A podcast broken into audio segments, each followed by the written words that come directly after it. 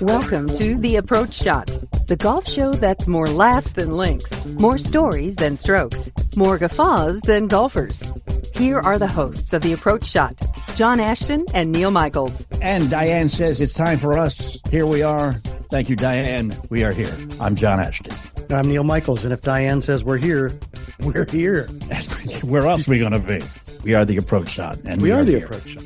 Yes, We indeed. are. Yes, and he finally did something right. He finally went out and got somebody who's been in a Red Sox uniform. We'll talk about that in a little bit, but You know, he's not the first one. no, it's not. We've had others. But it's been a while. I do, you know, I I do. I spend time really trying to get Red Sox players or somebody that has something to do with Louisville because everybody who listens is you. That's everybody right. wants to know about what's going on in Louisville and what's going on with the Red Sox. Nothing else matters. You're finally getting it. Thank you. I'm finally used- getting it. Used to say to my dad, I say, you know, he'd say to do something. I say, I'm trying. He goes, Yes, you are. Very. yes, yes, he was. Yeah. And yes, you were. Speaking of trying, yes. God, I, I will do anything for a segue. I've been trying to understand why, when you and I were growing up, Mhm. Christmas started unofficially on Black Friday, hmm and they just keep moving it back. I was watching the Today Show this morning, and they had just done this cute segment yesterday the Halloween, dressing up, all of this kind of thing. And hmm. this morning they replayed it, and then they had Mariah Carey come out and do this thing where it basically announced the unofficial start of Christmas. Dude, it's November 1st. Now, I know that this is going to drop in the middle of November, but I'm telling you, we recorded this on November 1st, and it was odd that we barely got into November and we're talking about taking the pumpkins and things out and putting Christmas trees up already. And I'm thinking, it, were we just not doing Veterans Day this year? Is the first two weeks of November not exist anymore? Oh, Veterans Day and Thanksgiving are now gone. We don't, we Yeah, don't even that- consider them anymore. I've noticed that Thanksgiving has definitely become just an extension of Christmas. And I know, I know I sound like an old man. Get off my lawn and give me back my Thanksgiving. But honestly, it just it feels like we we might be rushing things a little bit. We we Just, might just, just, a tad. yeah, just a bit. Two weeks ago, around Columbus Day, I guess that's three weeks ago, it was very warm here. And we Mhm. decided, hey, we've got the weather. Let's enjoy it. Let's have a cookout. Okay. So I went to four stores looking for charcoal. Four. Nobody had any. I wound up at Walmart and asked somebody, do you have any charcoal left? And she went, well, if we did, it would be in a clearance aisle over there in lawn and garden. And I said, well, that's great, but lawn and garden has been turned into Santa Claus land already. this is two weeks ago. This is, this is, you know, Columbus Day. Oh yeah. The 12th of October Wow. or excuse me, Indigenous Peoples Day, which, whichever holiday you want to celebrate. It was October 12th. No charcoal anywhere. None. That's crazy. So you did what any red-blooded golfer would do, and you said, "The heck with the cookout. I'm, I'm going to go play go play." 18." That was probably what you wanted in the first place. So It was in, indeed, and it had a good excuse. But uh, at the golf course, a guy told me there was a uh, speedway that still had some uh, match light in the back. So I went by and asked for some of the match light. He's, I felt like I was buying something illicit. Hey, I hear you got some match light in the back. you know, you know, next year, if the same situation happens, here's what you do: you get all the friends that you are going to invite to your house Mhm. to come to the golf course because I'm sure they had some match light, and you could have used one of their little barbecues, Yeah. and you could have had your wife Just and friends and stuff set it all up Yeah. while you're out playing nine. yeah, you don't know my wife and friends, do you? Apparently not. While we're on the Yeah. subject of the holidays, I Yes. have to tell you that it's a little frantic at our place. Hmm can imagine. Last year, we had 27 people at our house for Christmas. My wife started cooking two days in advance. And the deal is she does the cooking, I do the shopping. I'm not sure which of those is the better choice. and inevitably, I go to the store, I bring something back. Hey, did you get the this? No, you didn't ask me for that. Okay, could you go back and get that? I go back and get that. No, it's the wrong flavor. It's the wrong size, whatever. So I go back one more time. Mm-hmm. So this year, I'm hello freshing it. yes, I turned that into a verb. I hope that's allowed. Let's face it, they have everything, all the dinner, all the fixins, all the things you could possibly ask for, and it's delivered to the house. So she doesn't have two days of cooking. She has whatever it requires in the box. Mm-hmm. And I ain't mm-hmm. got to go nowhere. He read the first line of, of the latest commercial we have where it says skip trips to the grocery store and count on HelloFresh to make home cooking easy, fun, and affordable. You know, that's why it is America's number one meal kit. just throw that in there. But Neil sat back and said, I'm going to fool her. Sometimes reading the copy of a commercial changes your life. Listening to it can change your life too. So pay attention. Skip trips to the grocery store. Count on HelloFresh to make your home cooking easy, fun, and affordable this holiday season. Now, we've been doing these commercials for a couple of months now, and I've been a HelloFresh customer off and on for a couple of years. My daughter is, my wife loves it. We're all in. We're not just reading this. This is actually part of our lives. Had no clue that they did things like charcuterie boards, breakfast, lunch, desserts. No clue. Had yeah. no idea. And if you had yeah. read it, you would have known that you can choose from over 45 weekly recipes and over 100 curated picks from the HelloFresh market. I didn't know about the charcuterie board. Honestly, I had no idea. And I had no idea about breakfast or lunches. So that opens up a whole nother world. It does indeed. I listen to a, a lot of uh, podcasts. Mm-hmm. And there's one thing I noticed. I listened to two of them on the way into the office today. And both of them, uh, after reading a commercial, said, please help support our show by supporting our sponsors. Mm-hmm. You know, do us a favor and shop at our sponsors. I'm not going to say that. Neil's not going to say that. What we are going to say is do yourself a favor and shop at our sponsor, HelloFresh, because we're not doing this for our own good, even though it is good and we love it. And so will you. So just do it. Hang on. You're missing something here.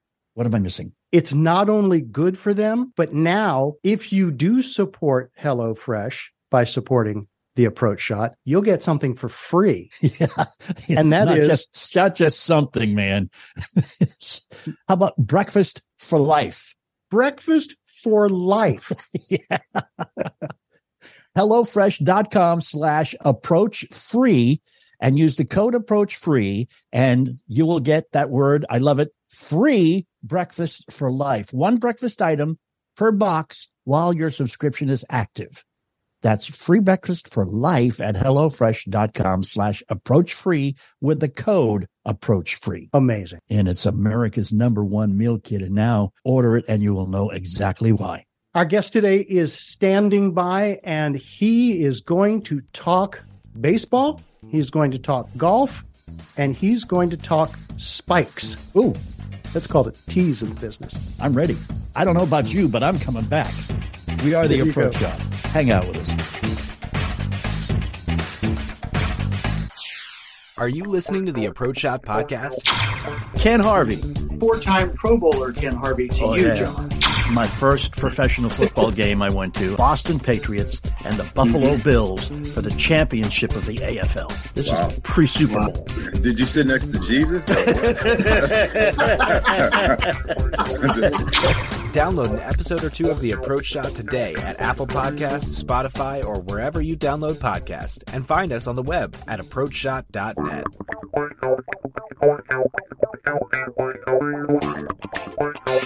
All right, we are back. The gang's all here. Hail, hail. I'm John Ashton. I'm Neil Michaels, and our guest today is a 16 year veteran of Major League Baseball. And we're thrilled to have you here today. Dave Magadan joins the show. Dave, welcome. Great to be with you guys. Should we start by calling you Mags or Dave? You can call me Mags. All right. Yeah. That yeah. just feels better. There's some familiarity there, right? It's it's interesting. We've had guests on who have the nickname.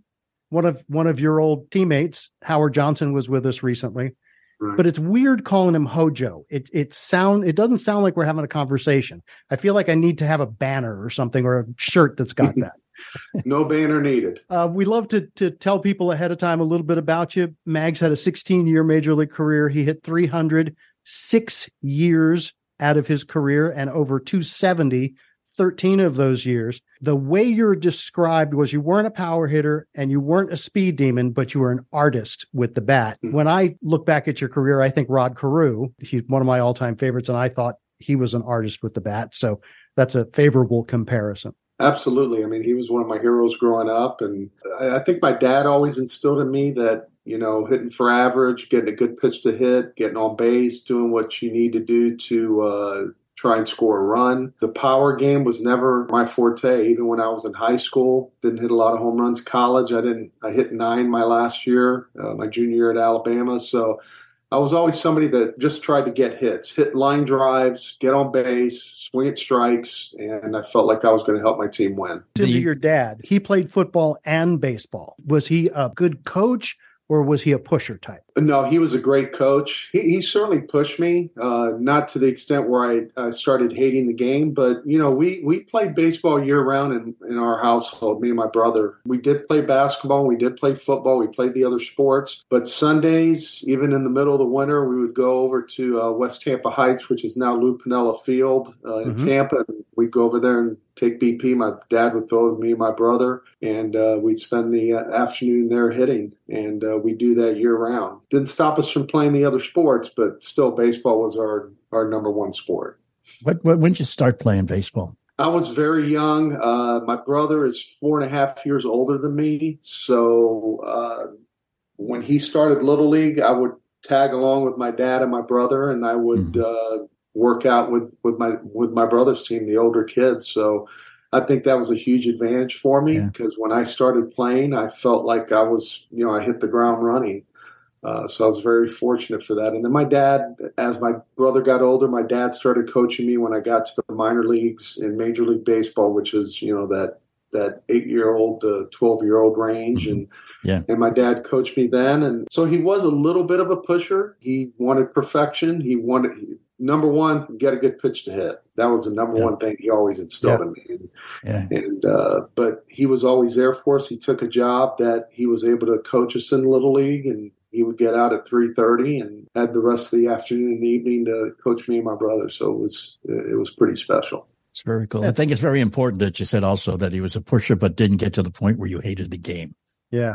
because that's, Yeah, that's absolutely. the utmost important for kids. Yeah, because he, he he instilled in me and my, and my brother that we learned a lot. We were going to learn a lot of lessons, through, a lot of lessons through sport. Mhm. being a part of a team, being a part of something that was bigger than yourself. So I think in that way, you know, playing all the sports, I think we learned that, but especially in baseball. And and it was really my my dad's number one love. He did play college football. He got he had a you know, very serious injury when he was playing at Loyola and Mm. ended up having to quit. So he always steered us away from from football and kind of steered us in that direction of playing baseball. He felt like it was going to be a lot safer. And my, my grandfather played semi pro baseball in Boston when I was growing up. He taught me and he told me one thing. He said, listen, Sean, you can practice until you get it right. Or if you want to be a champion, practice until you can't get it wrong. Hmm. That's a, that's a great way of putting it. I think that's the way my dad was. Do it to the point where you don't even have to think about it anymore, whether That it was was in- pitching or playing defense, hitting. Almost get to the point where hitting a line drive was boring. Like it was like, oh, there's another line drive. There's another line drive. He he was a he was a student of the game, but he also knew when to kind of ease off the gas a little bit and give us some time to do other stuff. Now, John just mentioned Boston. It will not be the last time in this show that he mentions Boston. Mhm. It will not be the last time in the show that he mentions the Red Sox. So I I'm haven't just brought going to. him up yet. I haven't brought him up yet. Come on. Yes, you give me a did. We just did the Open. You were talking about the damn Red Sox back then already. Oh, So- yeah. I remember now. right. I'm So okay I'm gonna- that. I'm okay. gonna I'm gonna mention to you, John, because this feels really good to me. That Mags was drafted in the 12th round in June of 1980 by the Red Sox and said, no, I don't think so. And then ended up going back to Alabama because you wanted the experience of a four year college. Alabama is not the hotbed of college baseball, it is the hotbed of college football. As a baseball player at Alabama, did you feel like you were the forgotten sport? Well, if you saw what our field looked like when when I arrived at Alabama in 1980, uh, you would think that we were the forgotten sport on campus. uh, it was, you know, wood bleachers. Uh, we dressed in the Coliseum where the basketball team played. Had no locker room. We got lights that year, my freshman year. We finally got lights, so that was kind of special. If you can call them lights, it was it was not real easy to see when those lights when we were playing night games. uh, so it was a little bit of a forgotten sport. Although uh, Bear Bryant, I was there for his last three years at Alabama, and he was Oh, wow. a huge baseball fan. Oh, so cool. they started pouring more and more money into the program uh, as years went on. But certainly those three years that I was there was still I don't want to say archaic, but like I said, we had wood bleachers. We had a press box that was about eight feet by 20 feet, and that was it. Uh, and like I mentioned, we didn't have a locker room, but I felt like, well, first of all, I didn't get a, an offer from a four year school, any four year school really in Florida, other than the uh, University of Tampa. And they were an up and coming power. Uh, Tino Martinez went to school there, so there were some really good players that went through there. But I felt like I needed to get out of the state. I felt like the the scouts in in Florida kind of had me pigeonholed. Actually, some of them thought I just pitched. I wasn't, you know, I wasn't going to be a hitter. They thought I was going to pitch. So I felt like getting out of the state, getting to Alabama. They weren't very good at the time. Barry Shollenberger was a co- head coach there. He, it was going to be his second year, I believe. My freshman year, they had only won 18 games a year before, so I felt like I was going to have a really good chance to play, and I did. I was able to play right away and started for three years there, and, and it was a great decision. Well, hmm. not only did you play in 1983, Baseball America named you Co- Collegiate Player of the Year, and you won the Golden Spikes Award as the nation's best amateur player. So I'd say you're probably a little bit better than I got to play. Well, I, I was very fortunate. We had a very good team, good teams for the three years that I was there, but especially my last year in 1983, we had Brett Elvin, who was our leadoff hitter. He broke the uh, school record for walks and runs scored. I felt like every time I went up to bat, Brett was on base. Rob Skates, our left fielder, he hits second a lot. He uh, he he hit 360 that year. He was on base a lot. So just like I mentioned earlier, it's a team sport. I can't put up the numbers unless I'm getting the guys on in front of me. Yeah. And I've got pretty good hitters hitting behind me that are going to scare some teams into having a pitch to me. And, and I felt that's the way it was. And it, you know, we had a really good offense. I believe we still got a lot of the school records for offense 40 years later. We're very proud of what we accomplished there. And, and uh, you know, those are guys that are still my friends to this day. Baseball has always been America's pastime, of course. But amateur baseball now, with the Little League World Series getting great numbers every year on TV and, and the College World Series getting great numbers on TV, was it the strike that made everybody go to amateurs to get their their fill of baseball that year and they stayed with it? Or do you have any idea why amateur baseball is getting so popular these days? Well, I think the fact that they're paying a lot of attention to it, they're putting it on TV more and more. I mean, the College World Series now is an is an event. Certainly in 1983, it was maybe the third or fourth year that ESPN had televised the games, but a lot of the games were not shown live. They were taped, then they were shown at midnight. You know, as you well know, the games now are, are seen live, and there's a legitimate championship game, and there's a desire from the fans to watch those uh, amateur uh, baseball games. I, I think, but the fact that that the uh, networks are taking the chance and, and spending a lot of money to, to televise those games, I think uh, bodes well for the future for the uh, continuance of those games being shown. One of the things that I just absolutely love when I'm digging down into your past is that Alabama played Texas in the College World Series while you were there, and you got your first look at a guy named Roger Clemens. Could you tell when you got up to bat, even in college, that this guy is going to be something special? Absolutely. What I'll never forget during your career in baseball, at every level, you're going to see something you've never seen before, right? Mm. Whether it's going from high school to college, seeing velocity, facing guys that are five years older than you, which I did my first year at Alabama. And then what I remember about Roger, and he didn't even throw his curveball really when he got to the big leagues. He was more slider, fastball. He ended up throwing that split finger, especially when he went to, to uh, Toronto. Maybe mixing a curveball, but what I remember is the sound that his curveball made when he threw it to me. I mean, I could hear it spinning. You know, those seams that are on the old diamond baseballs that we used in college were, you know, probably twice as high as as it seems that they that they use now so you can really get good spin on those pitches and and that's what I remember. It was a curveball that I'd never seen before. So and it was really the first time in my career in college that I struck out twice in the same game. He struck me out my first two at bats. Wow. I ended up getting a base hit off him. Him and Calvin Schiraldi actually were two right. pitchers that are that were on their team and those were two guys that I'd really never seen pitching that good even though I was in the SEC never seen pitchers that that were that talented. In 86, you got your call up in September and you went eight for 18, including getting three hits and a walk in your first start. And the Mets won the World Series that year. So, you know, easy game, right? Yeah.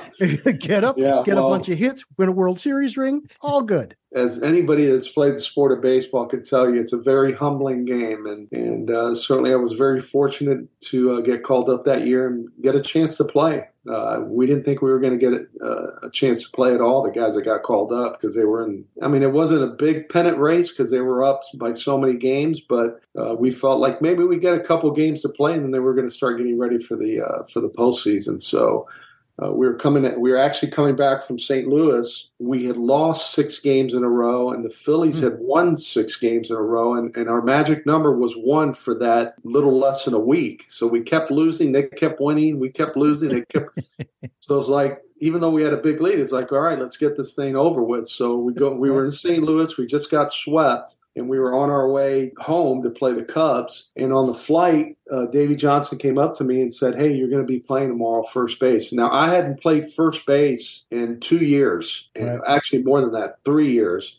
So he told me I was going to start at first, and uh, that Keith was sick. He had the flu, and he wasn't going to be able to play. So I was like, "Oh my gosh!" Like, are you kidding me? I was more nervous about having to play defense. Like, I hadn't played first in so long. I didn't even have a first baseman. So ended up getting the start. And Dennis Eckersley was a pitcher that night and, and uh, got three hits off him and drove in some runs. So not only are you playing a position you hadn't played for three years, but you're filling in for Hernandez. You're, you're, probably the greatest first baseman yeah. that's ever played the game. No, no, uh, no stress at all. I would imagine, huh? Yeah, it was, it was, uh, it was a rude awakening. Doc Gooden was the starting pitcher that night. And I just could remember how nervous I was playing defense. And then when somebody got on first base and Doc going over, I mean, he didn't just lob it over; he was like firing the ball over to me. And so it was it was nerve wracking. But I think once I got in the box and I was hitting third that night too, which was like, geez, I'm hitting third. Uh, Straw's hitting behind me. It was probably fortunate that I was, even though Eckersley's a Hall of Famer and was a very successful starter and reliever, closer.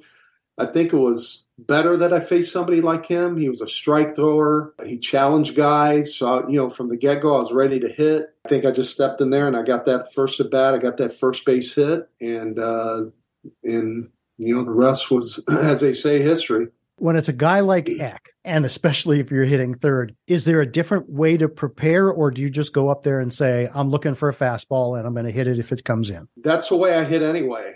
You know, I always hit off the fastball, never went up there looking for a breaking ball or anything soft. I felt like get ready to hit the hard stuff. I'll, I'll make the adjustment to something that's soft. I'll see the spin. So I think, you know, I was fortunate that, uh, I don't know, maybe he said, hey, young kid, I'm going to just challenge this guy because that's kind of what they did back in the day. They like, let's see if he can hit a fastball. And then if you show him you can hit the fastball, then it's like, all right, now we're going to mix it in. Maybe pitch in off the plate a little bit. So I think I was fortunate that I got up there. He threw some fastballs to me, and I was able to put good wood on them. And and uh, he mixed in some breaking balls my next few at bats, but fell behind and then had to throw a fastball, and I was ready for it. There's hitting a baseball, and then there's hitting a golf ball. We've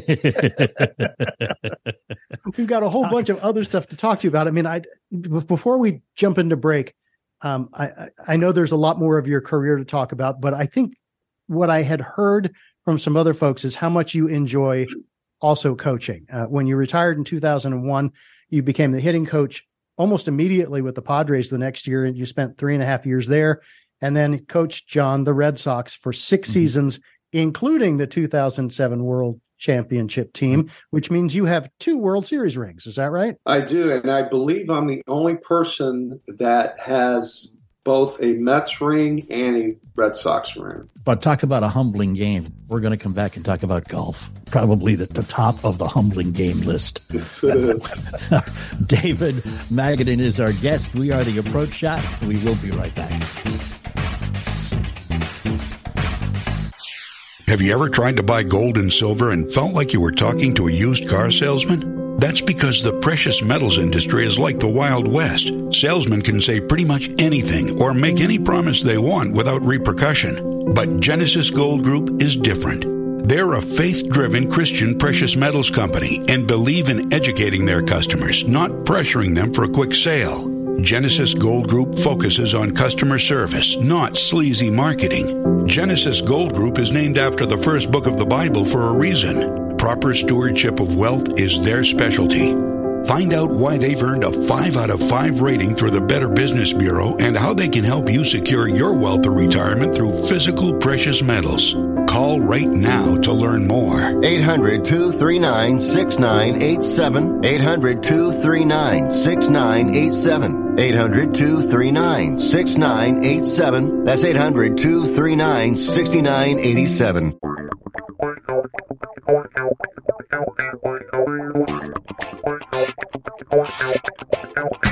And we're back to do it again some more with David Magadan. I'm John Ashton. I'm Neil Michaels. And, and before we get into golf, Dave, I want you to know that I'm the guy who does the digging for the most useless information possible. There's a lot so of it on me. I know that. of the 1,218 players in the Ultimate Mets database, you are the 49th most popular. So you made the top 50. Not bad. Out of 1,219. Not bad. I'll take it. The Mets fans still love you. Yeah. And to this day, you know, we took a trip up there this summer with the family because I've never been a tourist in New York. I I played there, never did the tourist stuff. So we went uh, up there for a week, and it's still to this day, you know, they recognize me and they'll say, "Oh, I was a big fan of," you know, a lot of people say they were at that game where I got the three hits off Eckersley against the Cubs uh, when we clinched it. To this day, they still uh, are very kind to me, and it's it's uh, something I always look forward to when I go to New York.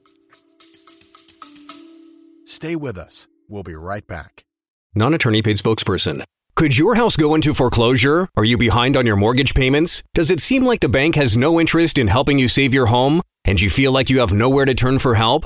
Then we have good news for you. Foreclosure Protection Services can help save your home as they specialize in foreclosure assistance. That's all they do. If you're behind on your mortgage payments, being threatened with foreclosure, have been denied a loan modification, or been the victim of a predatory loan, it's critical that you call Foreclosure Protection Services now at 800 500 2021. Their network of attorneys and their agents are available to speak to you now. If you're behind on your mortgage payments, Foreclosure Protection Services can help stop the foreclosure process.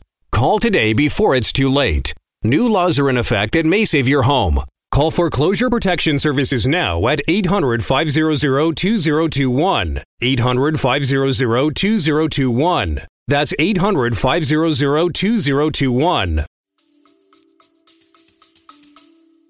I know you had a lot of injuries.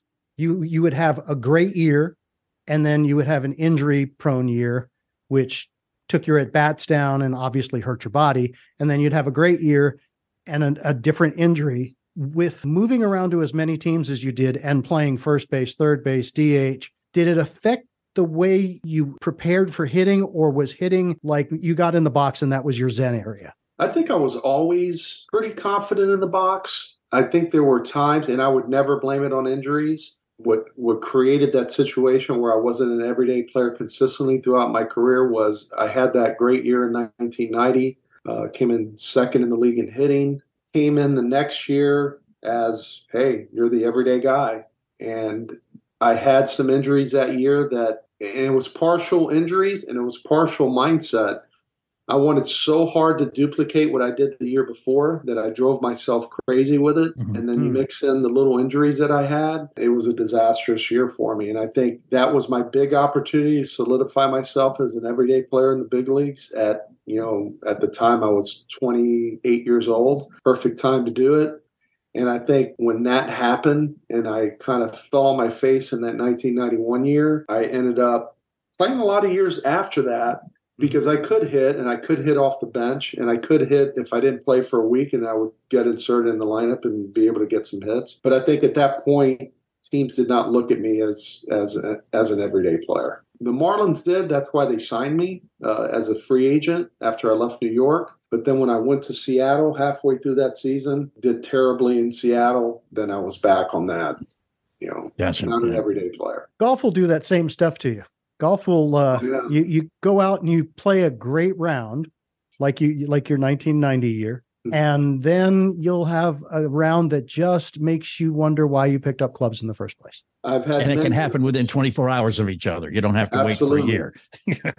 Absolutely. I think golf, very much like baseball, is mindset. If you're standing over the ball and you've got negative thoughts, probably something bad is going to happen. hmm And I used to tell my guys that all the time as a as a hitting coach. If you if you get in the batter's box and you have nothing but negativity going through your mind, it's a self fulfilling prophecy. You are going to do something, but you're not going to do something good at the plate. You have to think something good is going to happen. So I think golf is very much like that. But you know, it's not my number one sport. Uh, it's not something I play every day. It's not something I really practice. I just want to go out there and have a good time and hit the ball solid. Those negative thoughts creep in there. Yeah. You know, you got a tight fairway, you got trouble on the right. You know, it's like don't push the ball, don't get you know, don't cut across the ball and slice it into the water. Yeah.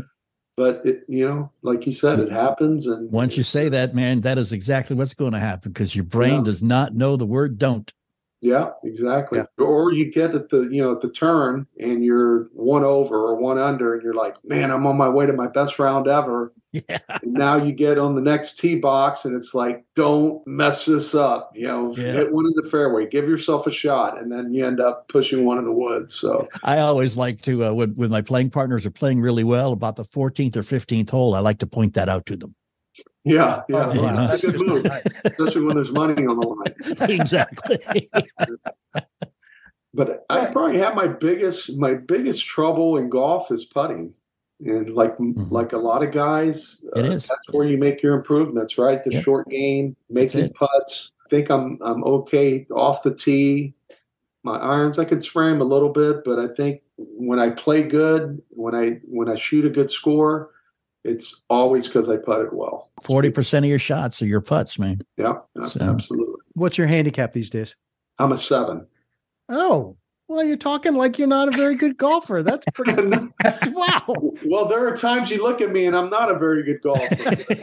uh, I, I think I've gotten because I've gotten as low as a three, and I think I'm on my way north. Uh, Mhm. Started the started my retirement. I was a five. Now I'm a seven.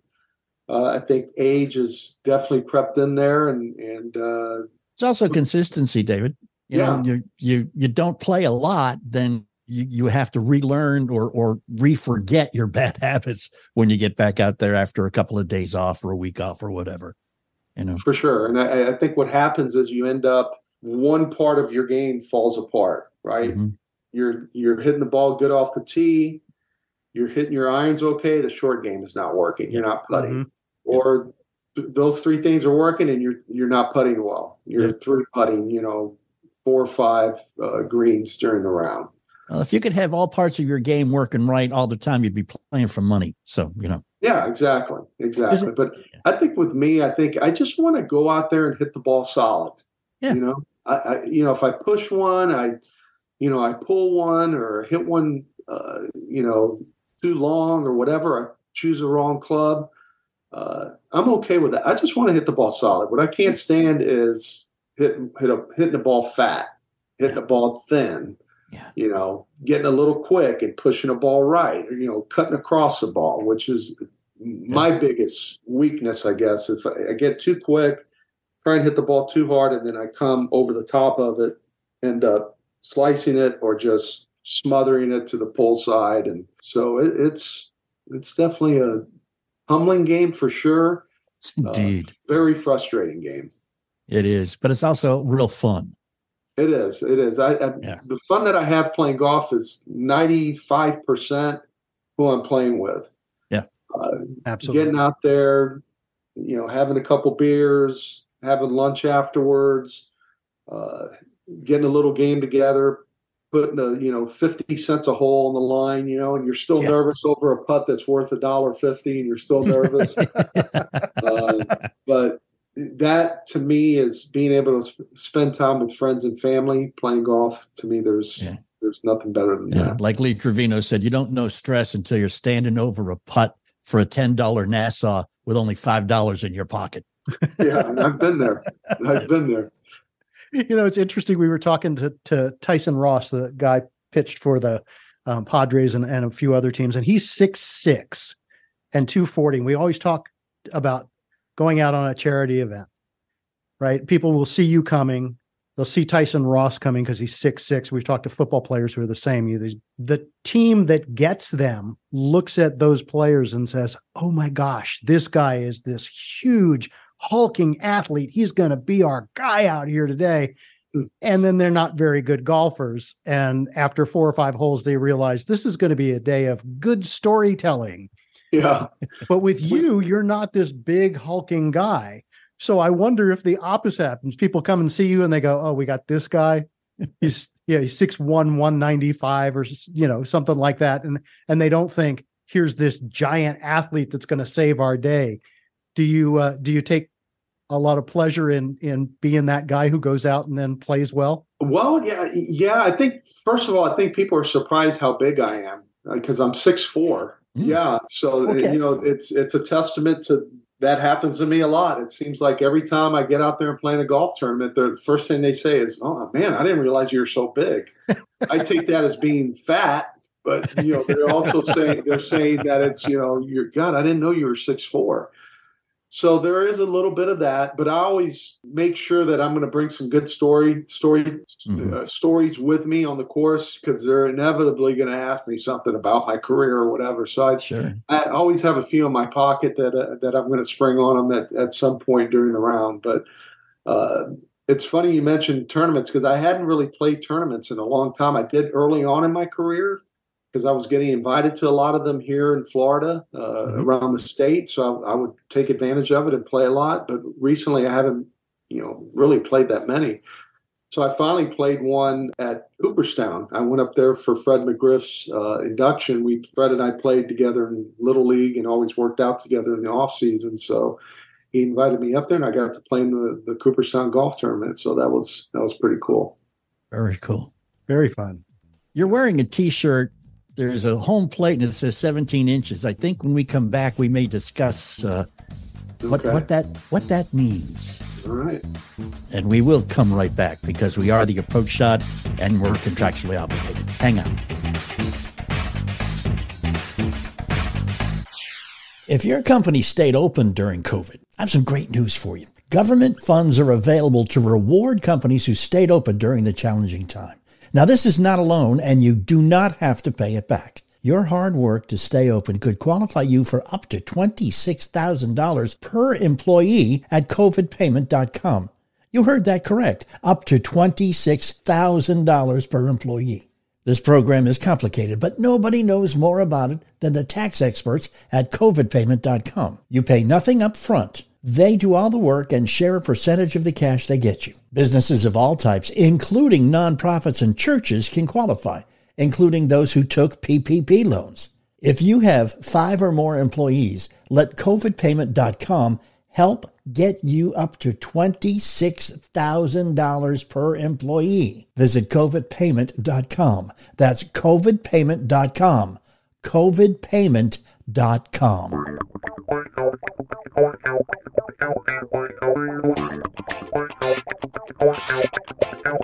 And thanks for hanging with us here. We are the Approach Shot. We're back with uh, David Magadan. I am John Ashton. I'm Neil Michaels, and and we haven't prepped him on the fact that the six pack is coming, but we do want to talk about your shirt. Yeah, so, well, this is uh, the width of the plate, right? 17 yep. inches, and it's something that we used to. And I never wear this. It's funny that I'm wearing it today. We just happen to have a cold, little cold spell here in Florida, and and I was needed a long sleeve shirt that wasn't too hot, so I wore this one. Found this one in my closet, but it was something we preached uh, when I was with the Rock, really everywhere that I was at. But we made these shirts that, you know, hey, the plate's 17 inches. All you have to do is cover that. Don't worry about the area outside the 17 inches as much. Be ready to hit the pitches that are in the middle of the plate or on mm-hmm. the plate. Really try to instill that in guys. That's another problem with golf that a lot of athletes run into is that whatever game they have played professionally, the field is always the same. When you get to a golf course, even the same course is different day to day. For sure. Yeah. And I think for me, especially the fact that I was a left handed hitter and I play golf right handed. My dad's clubs were right handed. So, you know, always grabbed my dad's clubs and went out there and hit golf balls in the backyard and hit the little plastic balls and all that. So there was no correlation between the two sports as far as how to swing. It was two distinct swings and can't even hit a golf ball probably 50 yards left-handed, which is strange. Wow. But yes. you do it. Dave, we told you we were going to have a surprise for you coming up here in segment three, and it is our world famous six pack. What we're going to do is we're going to throw six questions at you very quickly. We want you to give us the first answer that comes to mind. If you don't, you'll hear. Ah. So, you ready? I'm ready. Let's do Think it. You got this? All right, let's do it. Six pack for Dave Magadan. Question one The approach shot cart guide just drove up and said your foursome is next on the tee. Which three teammates from any time in your baseball life are joining you for a round of golf? Stay with us. We'll be right back. Winner,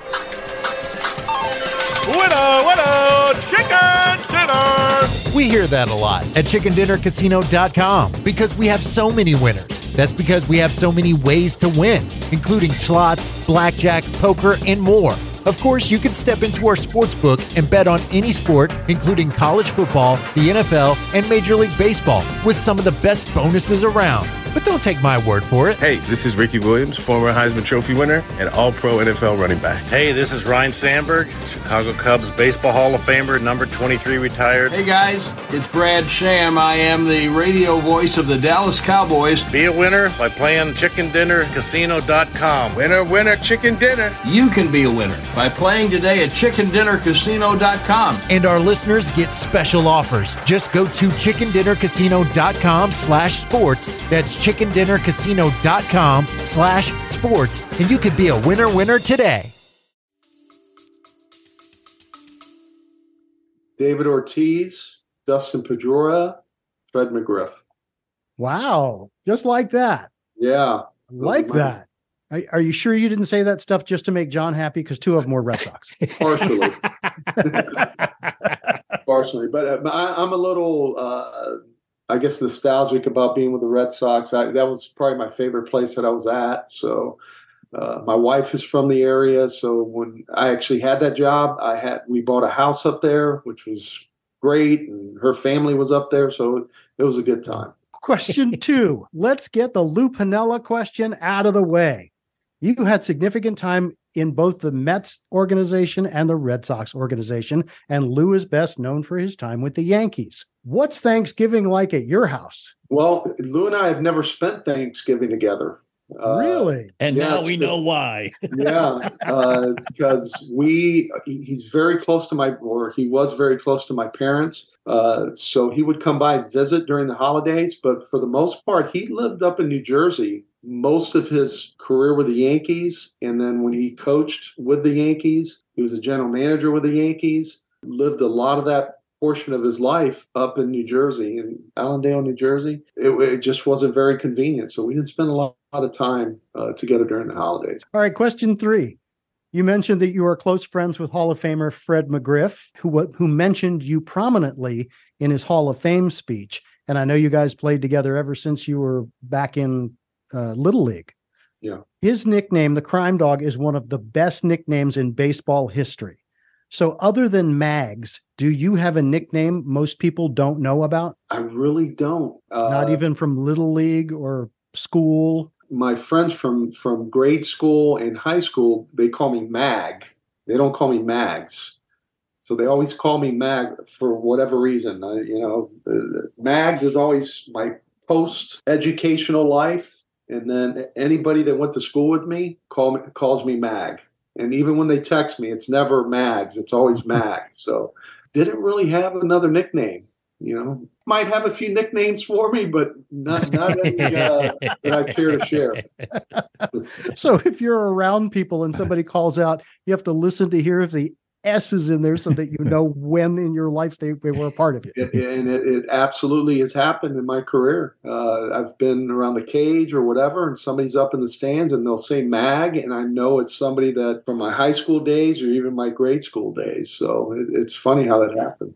All right, question four What's the most memorable golf shot you've ever hit? God, I got to answer that quick. I did. Um, I've had two shot. I've never had a hole in one mm-hmm. uh, as much as I've played, but I've hit two balls that uh, one of them bounced, hit the flag, ended up right on the edge of the cup. Mm. And another one I hit, you know, over the flag, came back and stopped right on the edge of the cup. And those oh. are probably the two that I remember the most. I can you know, I've driven some par fours when I was younger, uh, especially in Arizona when we would play there during spring training. always remember driving greens on par fours and having, you know, making an eagle putt. I don't know. There's something about that hole in one and never having one. All right. Question five. You stole a total of 11 bases in your entire major league career. You were also caught stealing 11 times in your major league career. Can you remember a specific time where you were out by a mile? I was never out by a mile because I think it was such a surprise when I was taken off the field base that the, the, catcher, I think, a lot of times fumbled the ball. And what I will remember, I will never forget this, and I tell the story a lot when I have speaking engagements. Uh, we were in a big game in New York. I was uh, Straw was up the bat. Uh, it was a tie game, and it was late September. I think we were maybe playing the Pirates. You know, it was you know during that time when the Pirates were very good. They were in our division, and we were you know fighting for first place. No wild card, and I got a base hit to lead off the inning, and Straw was hitting behind me. Straw took the count to three and zero. Oh, and I don't know how I lost track of what the count was because I always prided myself on it. And it was I thought it was three one, not three zero. We had the hold sign, like it was automatic run 3 1, 3 2 on our team. And they would give you the hold, like, don't go. Well, it was 3 0. I didn't see the hold. Of course, they wouldn't give me the hold on a 3 0 count. Mm-hmm. And I took off. and I, you know, running and, you know, check back to see, you know, if the hitter swings the bat. And I check back, it's right down the middle, and Straw doesn't swing. He was taking. And the, while I'm running, I can I never forget. I was thinking, what is Straw doing? Thinking taking a three-one pitch right down the middle when I'm running. so sure enough, they throw me out. You know, so I get up, clean my pants, running off the field, and you know I hear some booing, and I'm like, they're booing Straw because he didn't swing the bat three-one on a pitch right down the middle. And I get to the dugout, and I'm looking around and it's like I have leprosy. Nobody's saying anything to me. Nobody's coming anywhere near me. And then I go, I sit down and I look up at the scoreboard and I see the counts 3 1 now on straw. I'm like, oh my God. that, that is the one stolen base, and you can look it up on Baseball uh, Reference. You can see three O counts. I have a caught stealing, and that's a, that's a one. Oh my goodness! Well, there you go. And and there's something great about knowing that you've been caught stealing as often as you stole bases, which goes to the, it, it goes to the you know he wasn't necessarily a speed demon. I was not, but what I would always tell guys when I was playing later in my career, you know, I played 15 years, my 13th, 14th year, I go, I never lost a step. I was as slow when I was 39 as I was when I was 24. so I never lost a step. I go, all you guys that could run when you were 24. Now it's noticeable how slow you, you know, how much slower you are. With me, it never looked that way. okay, it's really hard to get back to question six at this point because it's the serious question. Dave, since we are the approach shot, Dave Magadan, in your approach to life, what one rule do you live by? I would have to say it's it's being honest. Uh, I think the few times that I've outright lied to somebody, you know, lied to a group of people, it never turned out good. Mm. And I learned that that lesson early on. Uh, so I think I always try and be honest uh, with my kids, with my wife, with my family, my friends. There's obviously obviously times you have to be a little more diplomatic and not be so brutally honest. But I think in the long run, being honest is always going to be the right way to go. Dave Magadan, you are off the hot seat. Well done, sir. Right. And we can honestly say we've enjoyed having you on the show today, man. Well, I've enjoyed being on it. I, I really enjoyed it. You guys did your homework, and that's always nice. Quickie question for you: You um, you were a hitting coach for the Rockies as recently as last season. Are you open for business? You looking as to get as, back as a as a hitting coach? I am not. Uh, I think I would. I, I, think if something came across me that was more where I could be at home, where mm-hmm. I can travel to see teams, maybe be a consultant, a special assistant to GM. Uh, if something like that came across uh, my desk, I think I'd I'd look at it. But I think, you know, with my kids I have, I have two grown boys, and then I have two girls that are 19 and 14. I've enjoyed so much being with them uh, this spring and summer, uh, watching my little one play volleyball. You know, be there every every night for their homework, and you know, oh, I don't understand this, and being able to help them. You know, that's that's tough to give up, and yeah. I, I, was absent for for a lot of years. Well, the Rays look like they need something to push them over the top, and you know if they just happen to have an executive assistant or assistant to the to to the GM, I think that might be something, right? So if the Rays are listening, consider it. Yeah, I would consider it. I think uh, Kevin Cash was a player I had in Boston, so he and I have a relationship. I, I have talked to them about uh, possibilities of doing something. You know, who knows? Maybe someday, if that that happens, that'd be great. If not, you know, I'd be open to maybe traveling occasionally to do stuff for an organization. And I think for now, though, I'm pretty happy with what I'm doing, which is not much.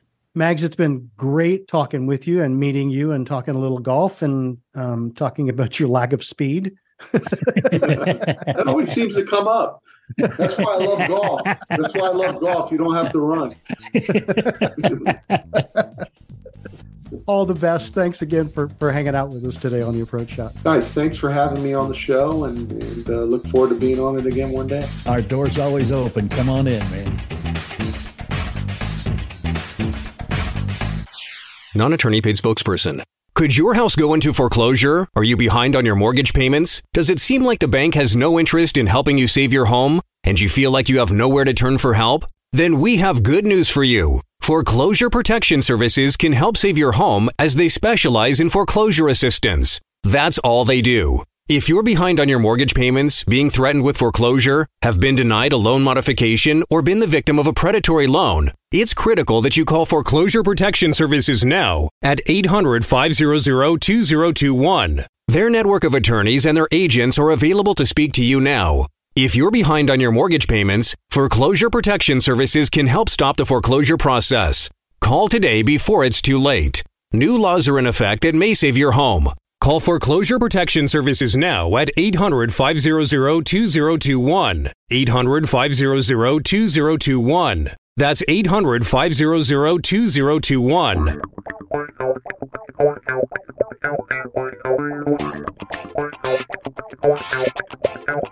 And we are back with the approach shot. I'm John Ashton.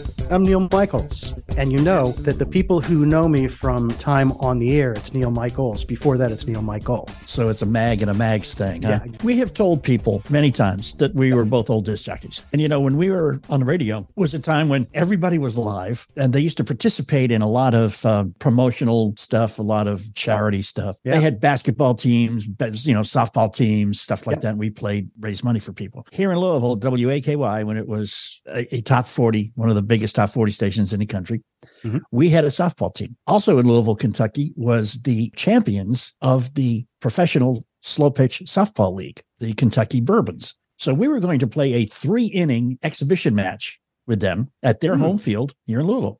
I was on the softball team, as were the other five jocks, but the rest of the team were ringers. Good choice. If you're going to stand any chance at all. I know, but in the in the uh, preparation up to the game, the ringers were visibly nervous because they were playing the world champion softball team, mm-hmm. and they had friends in the stands. And they were just like, please don't make me look stupid in front of my friends and family. I was a kid from New England. I had been in town for a month. I didn't know from the Kentucky Bourbons. I didn't know I was supposed to be nervous. Right. right. I don't care. Right. I was a leadoff hitter. The first pitch came by. I didn't see it. Dave was talking about hearing the spin of a, you know, right. I heard it. I heard it whistle right by me. I heard it go, and the, this is a softball. A softball. Okay. And I looked at the catcher and I said, I thought this was slow pitch. He said, son, that was slow. Okay. so I, I figured, okay, time to make an adjustment. So I made the adjustment. The second pitch came in. I hit it. It never got more than four feet off the ground, but it was a liner about four feet, and it went right between the shortstop and the third baseman. Ooh, look and at rolled you! out in left field. Uh-huh. So I get to first base, and they're throwing the ball around. The first baseman just slaps me on the butt and says, "Shouldn't have done that, boy. You made him look bad." Yeah, I stayed there at first base for about another three minutes as the next three outs hit one, two, three. Yeah. And they called the game at the end of the first inning when it was 27 to nothing. But that that is my claim to fame. I am the only one on this team that got a hit against the world champion softball team, the Kentucky Bourbons. Yeah. That's because you're the only one who got a slow pitch. right. Thank you for joining us again today as we ramble aimlessly about our the only two or three decent sports stories we have that aren't on the golf course. Um, we have another great guest coming up again next week. And as always, we thank you for being with us. We ask you to download some of the previous shows and take a listen to some of the great guests we've had before. And if you like it, give us a review, um, write a little thing, give us five stars I feel like an Uber driver. Give us five star review or go to the website and just subscribe and you will uh, have an opportunity to go to any of the back shows. And I will tell you, Mr. Ashton, we are on show 92. So number 100 is coming soon. No wonder I'm tired. Okay. we did them all this week. So again, it is approachshot.net. Know the just simply approachshot.net. You can subscribe. We would appreciate it. I am going out to play golf tomorrow because it is November and it is 85 degrees. Okay. Well, it was 27 this morning when I woke up. So almost the same. So, so bite me. Okay. and with that, I'm Neil Michaels. I'm John Ashton. Thanks for listening. We'll see you next week. You've been listening to The Approach Shot with the Weekend Golf Guys. If you like this week's episode, be sure to subscribe to the podcast on Apple Podcasts, Spotify, or wherever you download your podcasts, and find us on the web at approachshot.net.